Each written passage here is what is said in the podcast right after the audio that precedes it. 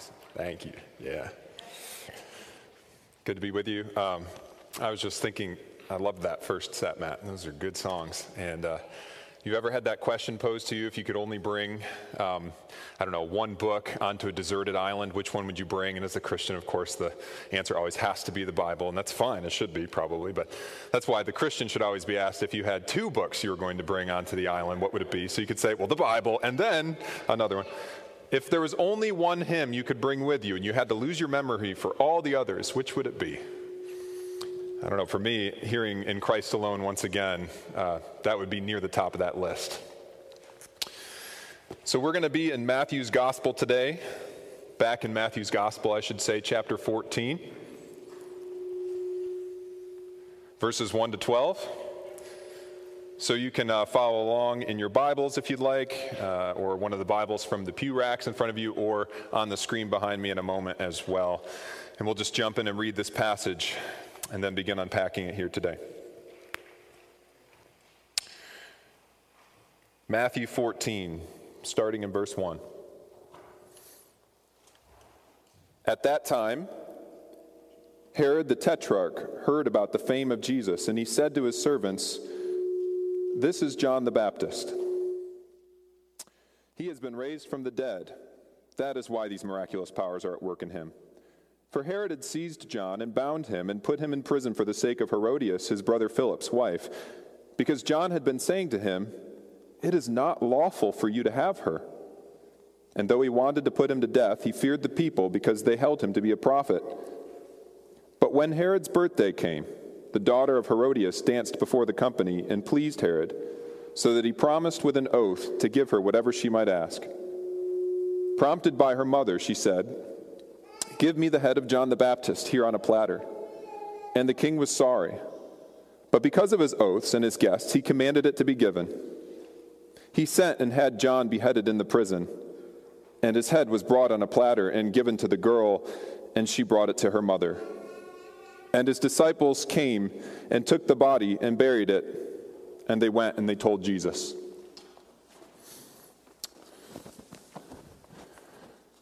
So, before we jump headlong into our verses from chapter 14 today, I just want to say a couple things up front, kind of step back for a moment, try to be as objective as we can here and thinking freshly through this passage. First thing, this is a tragic passage.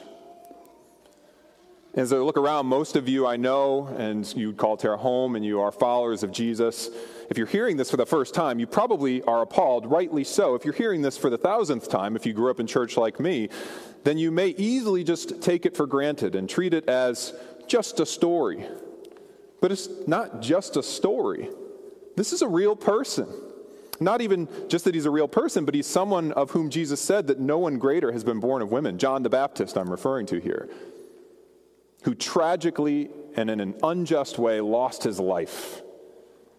So let that sink in. One of the greatest human beings to have walked the earth, integral in not just Israel's history, but the history of the world as being the one who ushered in the presence of the Messiah. Human, just like you and I, not superhuman, served faithfully and lost his life like this. It's a tragedy.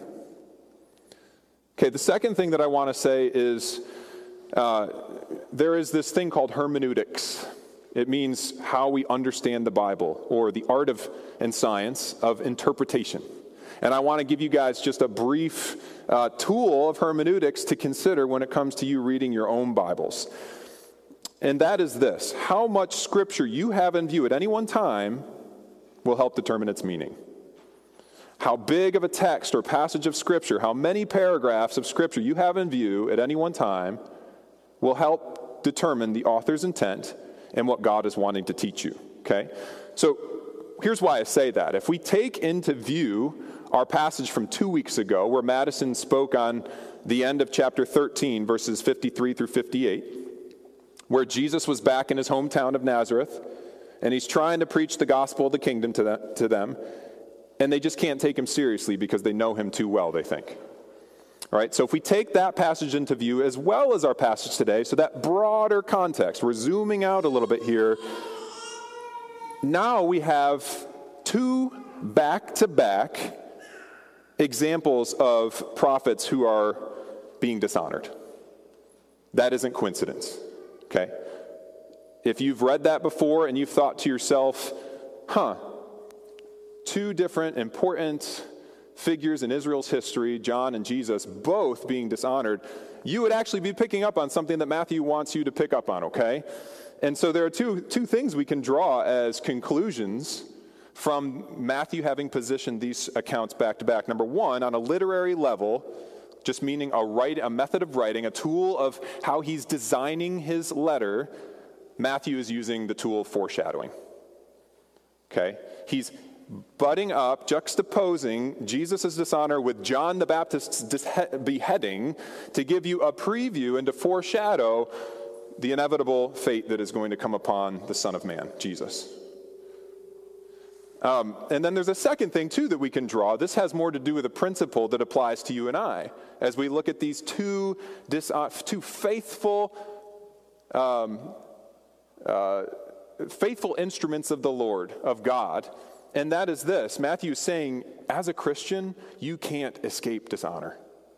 As a faithful Christian in particular, you can't escape dishonor. It reminds me of what Jesus says in John 15 20 when he says, A servant is not greater than his master. If they persecuted me, they will also persecute you.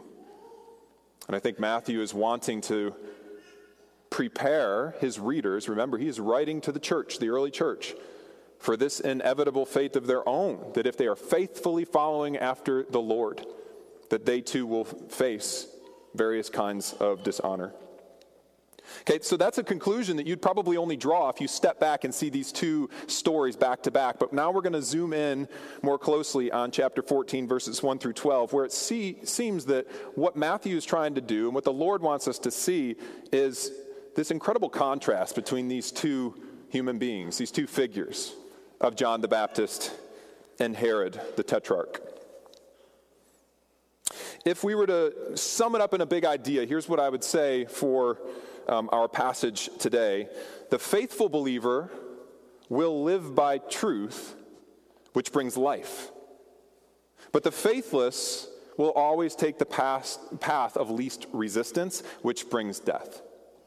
Right? The faithful believer will live by truth, which brings life. The faithless will always take the path of least, least, resistance, which brings death. Now, you may be hearing that, and if you're being critical, appropriately so, you may be thinking to yourself, well, wait a minute, if we're talking about John the Baptist and Herod here, well, the, the faithful one, John, dies. And the faithless one, who te- took the path of least resistance, is Herod, and he just seems to get away with it. Okay, so on one level, yes, that, that is very true, that there, there is something that feels off about this big idea. But on another level, the most important level, in an ultimate sense, there is more than meets the eye here that we need to see together this morning. Okay, so let's now unpack this big idea, but do so in reverse order starting off with talking about how the faithless will always take that path of least resistance, which brings death. And in order to do that, we have to do a deep dive into the person of Herod. Um, and that's appropriate because if you look at uh, the amount of time and attention that's given in this passage, the majority of it is to Herod and to his actions and to his words. So God has something to say to us this morning through Herod. So here's one thing I would say up front I would say that Herod could be seen as the poster child for postmodernity. All right, if you understand what anything about what a postmodern uh, mindset and worldview is, it could simply be boiled down to this: as long as it feels good, it must be good. All right, postmodernity is a very um, uh, is a mindset or worldview that's very relative. What's good for you may be good for you, but not for me, and vice versa. It's very subjective. If there's one thing that's objective, it's whatever it is that makes the most sense to you. That's the objective piece of a postmodern worldview. And the criteria basically is whatever your own desires are, whatever your own inclinations are towards what feels good and right, that must be what is true. That is the postmodern mindset that we live within today in our own culture. And it's an amazing lie because a lot of the time, what is wrong feels right, at least at first. The Proverbs of the Bible are a, an amazing um, layer peeler back, backer of the human heart. Okay? Because what they are is they present to you insight into who we are as human beings from God's perspective, which is objective. Here are a couple of different proverbs that speak to this reality of the deceptive nature of sin being what feels right and good, but ultimately ends in destruction. For example, Proverbs chapter 20, verse 17, we're told, Bread gained by deceit, or stolen bread, as other translations will put it, is sweet to a man. But afterwards, his mouth will be full of gravel. Like, who of us cannot attest to the allure of sin um, and how honestly pleasurable it can feel in the moment, and yet also after the fact that, that the experience is like having a mouthful of gravel, which is basically a promise of regret. I can't think of a time, and I'm not being hyperbolic here, where I consciously was aware that I had sinned and I didn't come to regret it. That's what this proverb is telling us and trying to warn us to steer us back onto the path of trusting God even when we think something else is going to be right because it feels better or more comfortable. Another proverb that is trying to warn us in the same way as Proverbs 14:12, which says that there is a way that seems right to a man, but its end is the way of death. There's a way that seems right, but that way is deceptive. It actually leads to death and destruction in the end. See, guys, left without some sort of objective truth to otherwise inform us, we could easily assume the postmodern mindset is the right one, even if you wouldn't call it that. And the consequences that you experience may not come for months, years, even not until your dying breath. And so the only way to be able to avoid that path is to recognize that there is objective truth. So, how was Ho, uh, Herod the post, poster child for most uh, postmodernity? How is he the poster child for this worldview? Well, it might not be obvious at first, so let me unpack it a little bit by going through with you some of the history surrounding this guy and what we know of him, especially from our text today, but even from a couple of um, extra biblical historical sources. So, we're going to look at Herod now. This is where we'll kind of do our deep dive with him. First of all, let me just clarify that this is not the Herod that we just spent time thinking about soberly or somberly perhaps at Christmas time. Herod the Great is that Herod. He's the dad of this Herod, um, and he was a monster. Okay? Not that this guy wasn't when you look at what just happened in this passage, but Herod the Great was an evil, evil man. He's the one, of course, who was responsible for what is known as the slaughter of the innocents right? The killing of all of the sons two years and under in Bethlehem when Mary and Joseph went there for the census with the Christ child. And Herod the Great heard about this child and, and felt that his throne was threatened. So his response and solution to that was just kill all the babies that possibly could be the Christ child, and then his power would be retained. That, that was this guy's dad, okay? This guy, in fact, was so vicious that the Caesar at the time, Caesar Augustus, uh, Caesar Augustus, by the way, not out of fear of Herod, but more of just a comment on who this guy was, said, I'd rather be his pig than his son. The, the reason why he said that was because he was responsible for killing multiple of his sons out of his paranoia for the, the power of his throne being threatened. And because, on another level, to some degree, he actually abided by Jewish law so long as it was politically beneficial, one of the things he did was actually stayed away from pigs. Okay, but he did that as a matter of convenience wherever, wherever it served his political purposes. And he was actually rather syncretistic, meaning he kind of blended different religions. So he took some of what worked for him for Judaism, especially insofar as it benefited him politically. And then he also worshiped the gods and goddesses of the Greek pantheon. Um, and that is filled with all kinds of superstition which I mention that only because you're going to actually see that trickle down into his son and his son's response to John, to Jesus, actually, in our passage today. So that's Herod the Great. His son, the one in view in this passage, is Herod Antipas, is his name. And he's referred to here as a tetrarch. Here's what that means he's ruler of a quarter. So when Herod the Great died, he actually took his kingdom, he divided it up into four parts, and he gave it to uh, different family members. Herod isn't a first name, Herod is just a family name, right? Antipas was actually his name, and Antipas was one of the family members given a quarter of Herod the Great's kingdom. Herod Antipas was more of a politician than his father. Uh, he was less ruthless. In fact, he was known to have had a fairly peaceful reign until toward the end, which we'll talk about later. He was a builder. He actually constructed walls around two different cities, protective walls around two different cities in his uh, area of dominion and uh, the geographic area he reigned. Uh, he also was the founder of the city of Tiberias, so he did some, some good things. Um, however, his character was deeply flawed because this man was desperate to retain power and pleasure, and he would take the path of least resistance in order to get these things. And so, what I want to do is unpack from our passage a couple of these deep, deep seated character flaws we see here that kind of fit with the postmodern worldview um, and where that ultimately led for Herod.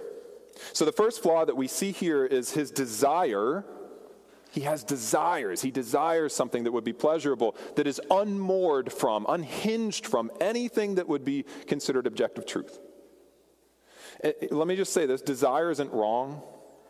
God has given us desires. God delights when we take pleasure in various things that we rightfully take pleasure in, okay? So desire isn't wrong, but desire outside of God's design leads to disaster. And that's what was going on here with Herod. So, what happened, and I'm speaking of Herodias here, this unlawful marriage that he entered into, is he goes on a trip to Rome. This we don't read about in the Bible. He goes on a trip to Rome to visit his brother Philip. Now, Philip wasn't one of the four whom Herod the Great's kingdom was divided amongst, so he didn't actually have any power or territory he was reigning over. So, he's just going to visit his brother in Rome, who happens to live there and he falls in love with his wife Herodias. And supposedly she him, although as his story and their story unfolds, it seems rather coincidental that it may have been more for her about the power that she could ultimately have by marrying one of the Herods that actually had a, a a territory that he ruled over versus her current husband. So he falls in love with her, she supposedly him. They both divorce their current spouses. And this is the illicit lust on Herod's part and the unlawful marriage, marrying his brother's wife, that John calls out here in this passage. And I'm, I'm only going to say this much more about this particular sin at this point, but I think this is important. God's design for marriage calls for a high commitment, even when it comes at a cost to personal desire. But it doesn't seem that Herod stopped to consider this. And he just went ahead with what felt best at the time, to the destruction of his brother's family and eventually even his own. So, the second flaw that we see here, though, and this is the one that's pervasive throughout this passage and probably primarily in view, is that Herod was a serial people pleaser. I mean, it's just all throughout here. If he had a moral compass at all, it seemed to just change according to whatever would please the people around him, and in turn, give him popularity and power. Okay? And so we see this in at least four different instances. Starting off with Herodias in verse 3, we're told that he threw John into prison, but he did so for Herodias' sake. Okay? And then in verse 5, we're told that he wanted to put John to death, but this was more Herodias' influence as we read about in Mark's Gospel, chapter 6. There we're given a, a broader account, more details, and here's what we're told there. And Herodias had a grudge against him and wanted to put him, that is John the Baptist, to death, but she could not, for Herod feared John knowing that he was a righteous and holy man and kept him safe. We'll go back to that in a moment, another influence here in Herod's life. But listen to this, guys. When he heard him, John, presumably the words of rebuke that he was speaking to Herod, when he heard him, he was greatly perplexed, yet he heard him gladly. Like, Stop for a moment and think about that. There's a level of complexity to this man. He's not one dimensional. This is very interesting, at least to me, or if nothing else, maybe it just reveals how it, God has placed eternity in the hearts of every man, as King Solomon wrote about in his book Ecclesiastes.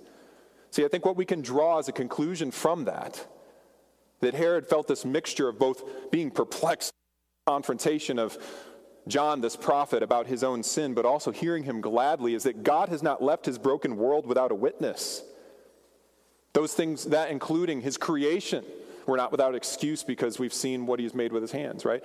Our consciences, not that those can be fully trusted, but God has given them to us and they can our hearts can be pricked because God has given us consciences to recognize when we're doing wrong.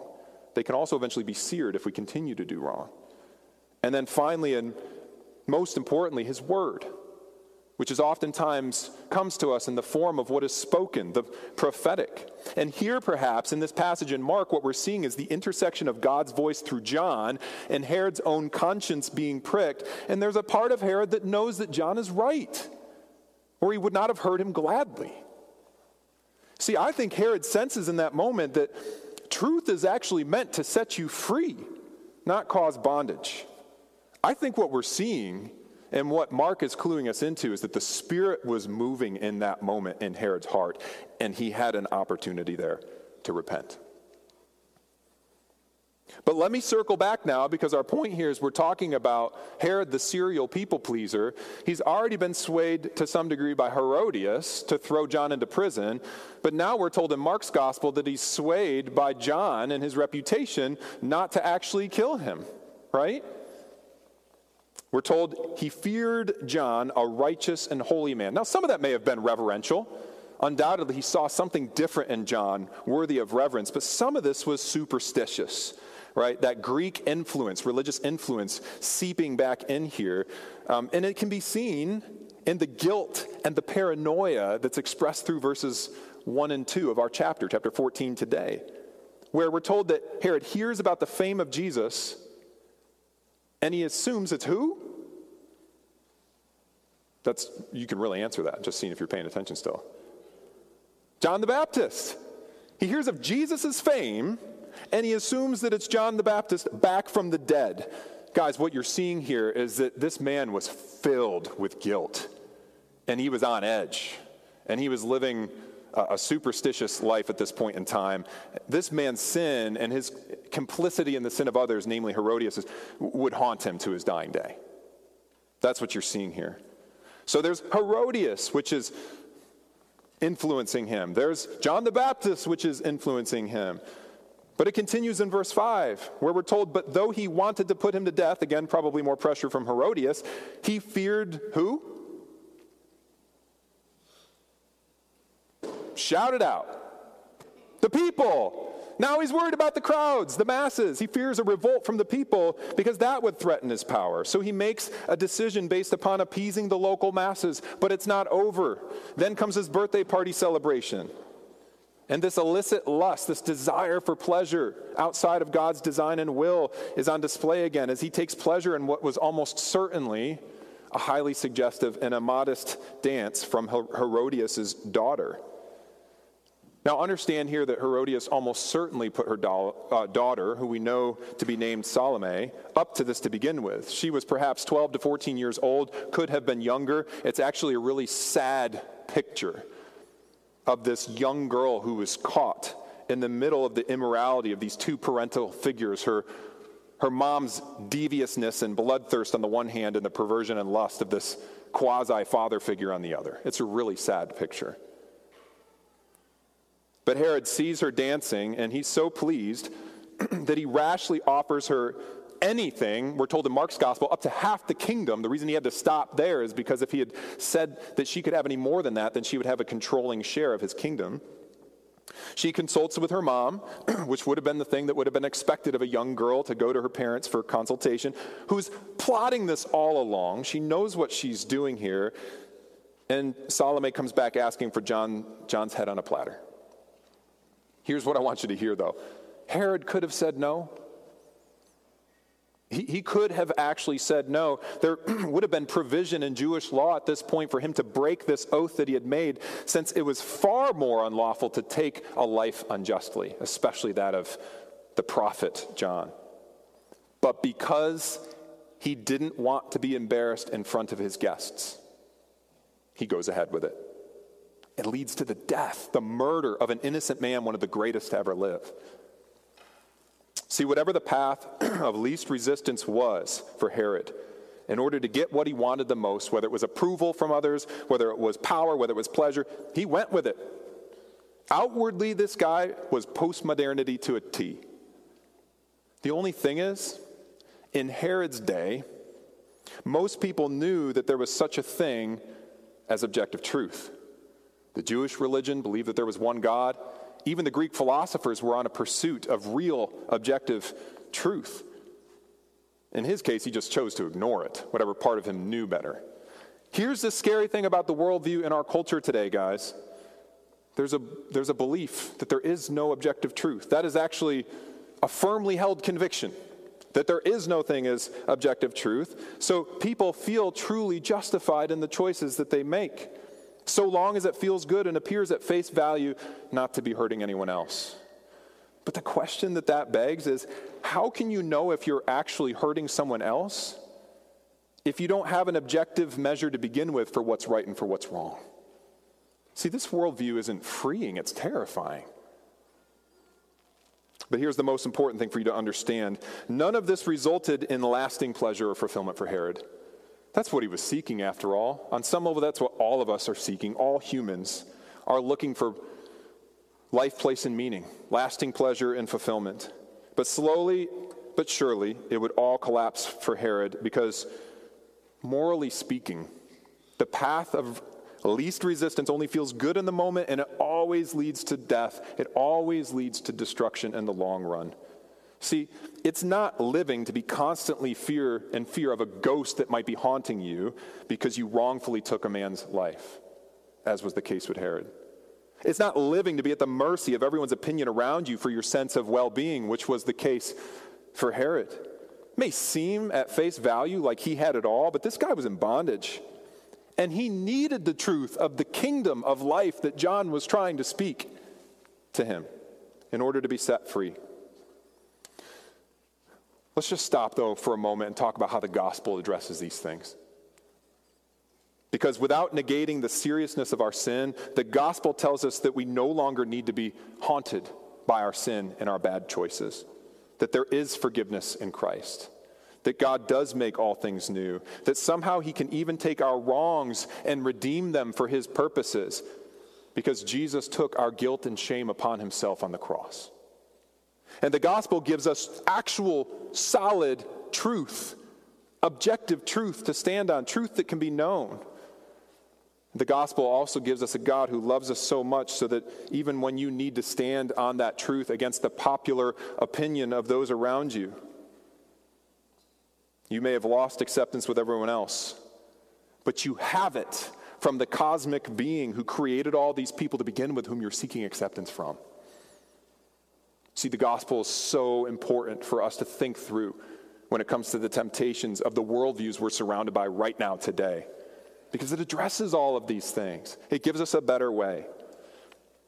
Unfortunately, Herod never seems to have repented. We have no evidence of it. In fact, there's this sobering scene that comes later on, we read about in Luke's gospel, where he reappears on the scene with an opportunity to deal rightly with an injustice that's in front of him. Do you remember what that was? After Pilate was done questioning Jesus, he sends him to Herod. Herod is now on trial, having been falsely accused. Uh, excuse me, Jesus is now on trial, having been falsely accused, and Herod has a chance to acquit him, to recognize that he has done no wrong. And what does he do? he asks Jesus to perform a miracle for him. He wants to be entertained. And the sobering part is that when he starts to ask Jesus some questions, what does Jesus do in return? Silence. Because he knew what was in Herod's heart. It was a strong indictment of what was going on in his heart. Instead of getting softer through all these experiences he's had, it had actually gotten harder because the faithless will always take the path of least resistance which brings death. We don't read about these next couple things in the Bible, but I think it's worth noting that in historical sources we have outside the Bible, we find out that the consequences for Herod's sin keep on mounting. First of all, Herod's first measure, uh, marriage had been a political one uh, to the daughter of the king of the Nabateans. And when he had dissolved and divorced her later on, that, that king was so angry with Herod that he went to war with him and he actually soundly defeated him. And were it not for Rome coming in to rescue Herod, it would have been far worse. Then in 39 AD, the Roman emperor at the time, Caligula, granted some uh, newly available territories uh, to another member of Herod's family, this one being Herod Agrippa, and granted him the title of king along with it. And this is where Herodias kind of, and her influence, enters back onto the scene. She was so envious because she wanted to be a queen herself. When it, you, when it talks about Herod being a king in our passage, that's irony. He was not known as a king, he did not have that title. I think it says, and the king, or King Herod, was sorry there's actually intentional irony there to say he was acting anything like a king, anything but like a king, okay? So she wanted this title as queen, and so she puts all this pressure on Herod to contest this decision made by the emperor. And despite his better judgment, because the annals of history tell us he did not want to go, push came to shove, he ends up going to Rome in hopes of having an audience with the emperor. Herod Agrippa gets wind of it. He sends messengers ahead of Herod Antipas and he falsely acclaims that, that Antipas was on his way to Rome to revolt. So Caligula gets wind of this and never gives uh, Antipas a hearing, and he actually strips his rulership and his territory from him, gives it to Agrippa, and banishes he and Herodias to Gaul for the rest of their life till they die. It's ironic, ironic, but perhaps fitting that in the end, when he had lost it all, the only thing that he still had was the woman whom he'd wrongly coveted and been unlawfully married to to begin with. This is where the path of least resistance will lead you. But worse than all that was the silence of Jesus in that moment before Herod. And the implication was huge. Is that it was as if Jesus was saying in that silence what he said in Mark 8:36, what does it profit a man to gain the whole world but forfeit his soul?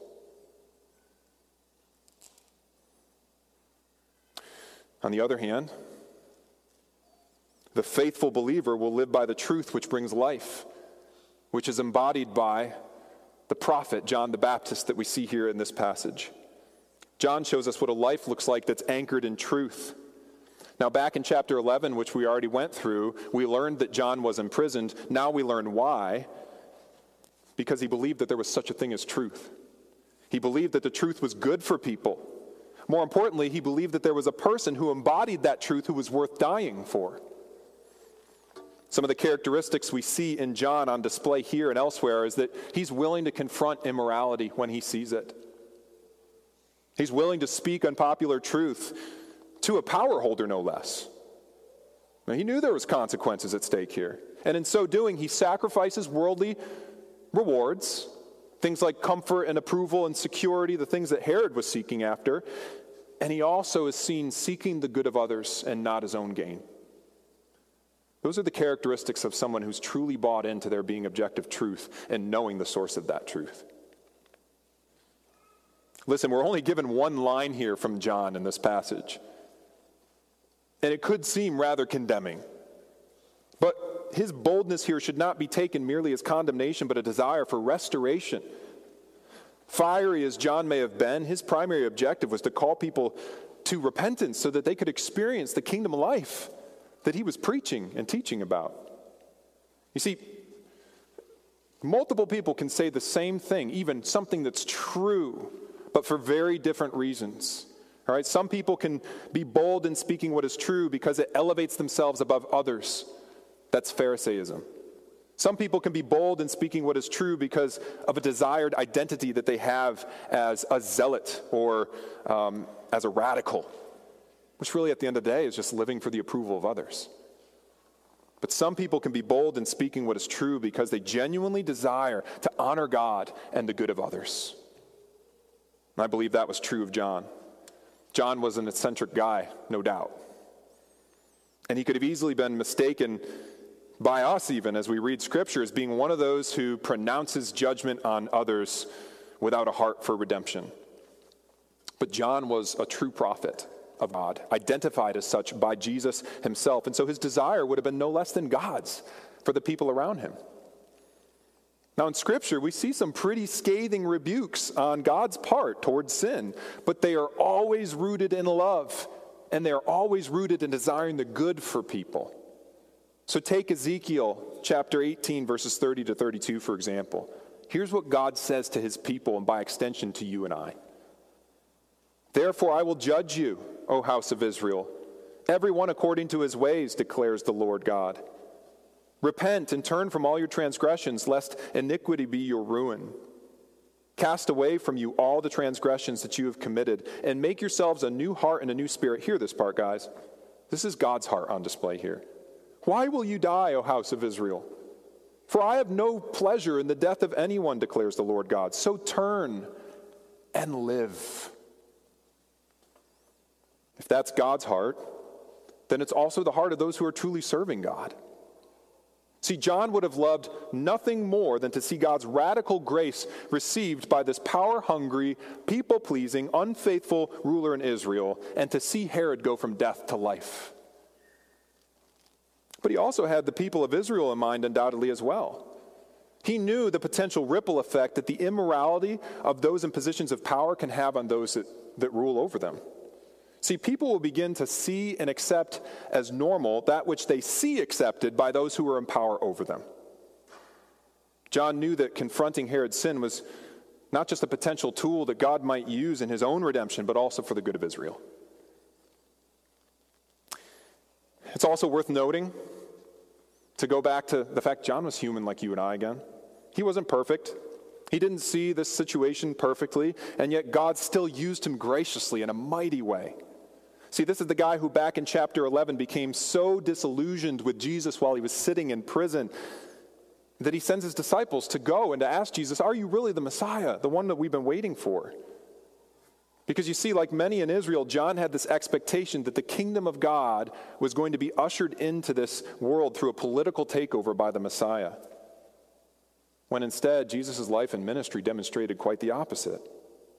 This counterintuitive notion that God would bring life through radical, self sacrificial death.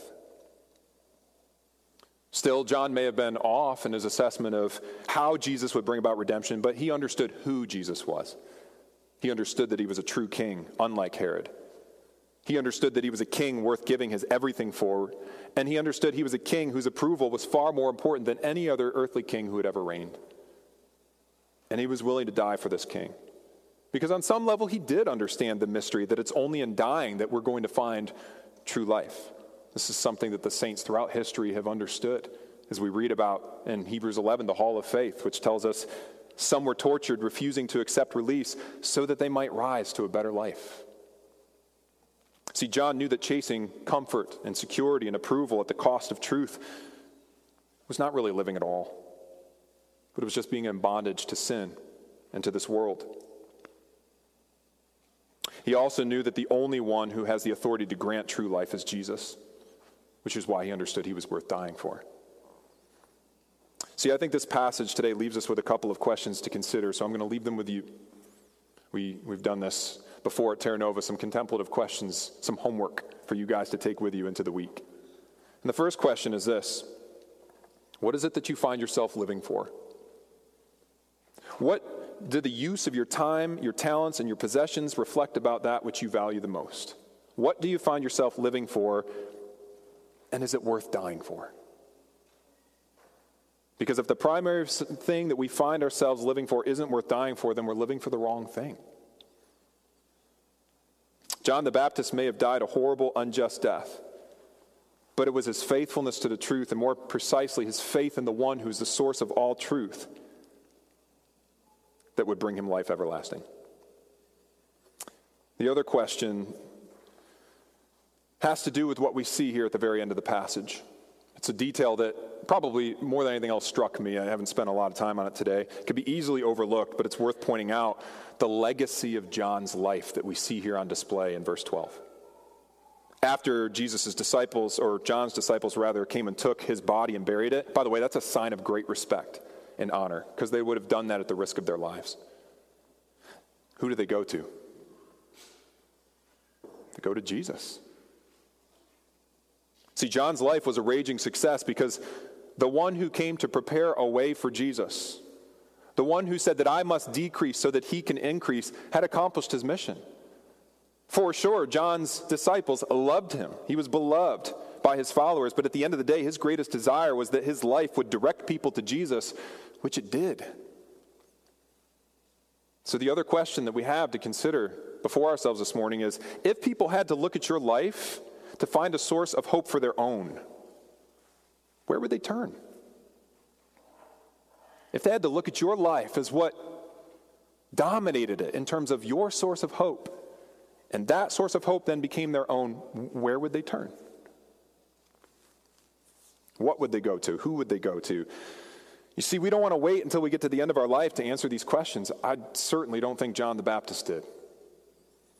In fact, I'd go so far as to say that the only way that we will be willing to lay down our life on a daily basis or ultimately for Jesus is if we decisively answer these questions ahead of time. I think that's what it means to count the cost of following after Jesus. So take some time this week to ask and try to answer these questions for yourselves. And know that God is gracious towards those who approach Him with a humble heart. We all start on the same footing sinners in need of a Savior. God's just looking for simple faith that He can be trusted and that He is the source of all truth and the author of life. Would you pray with me as we close?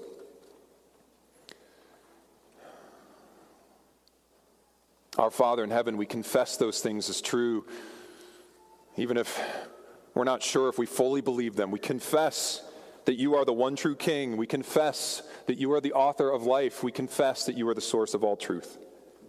Help us not to be deceived by the allures and the empty promises of sin. Help us to desire your approval above all others.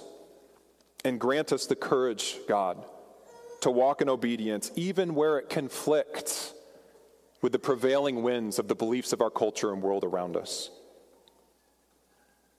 God, may our lives in the end, and especially our legacies, be that others turn to you because of the hope that they see in us for Christ.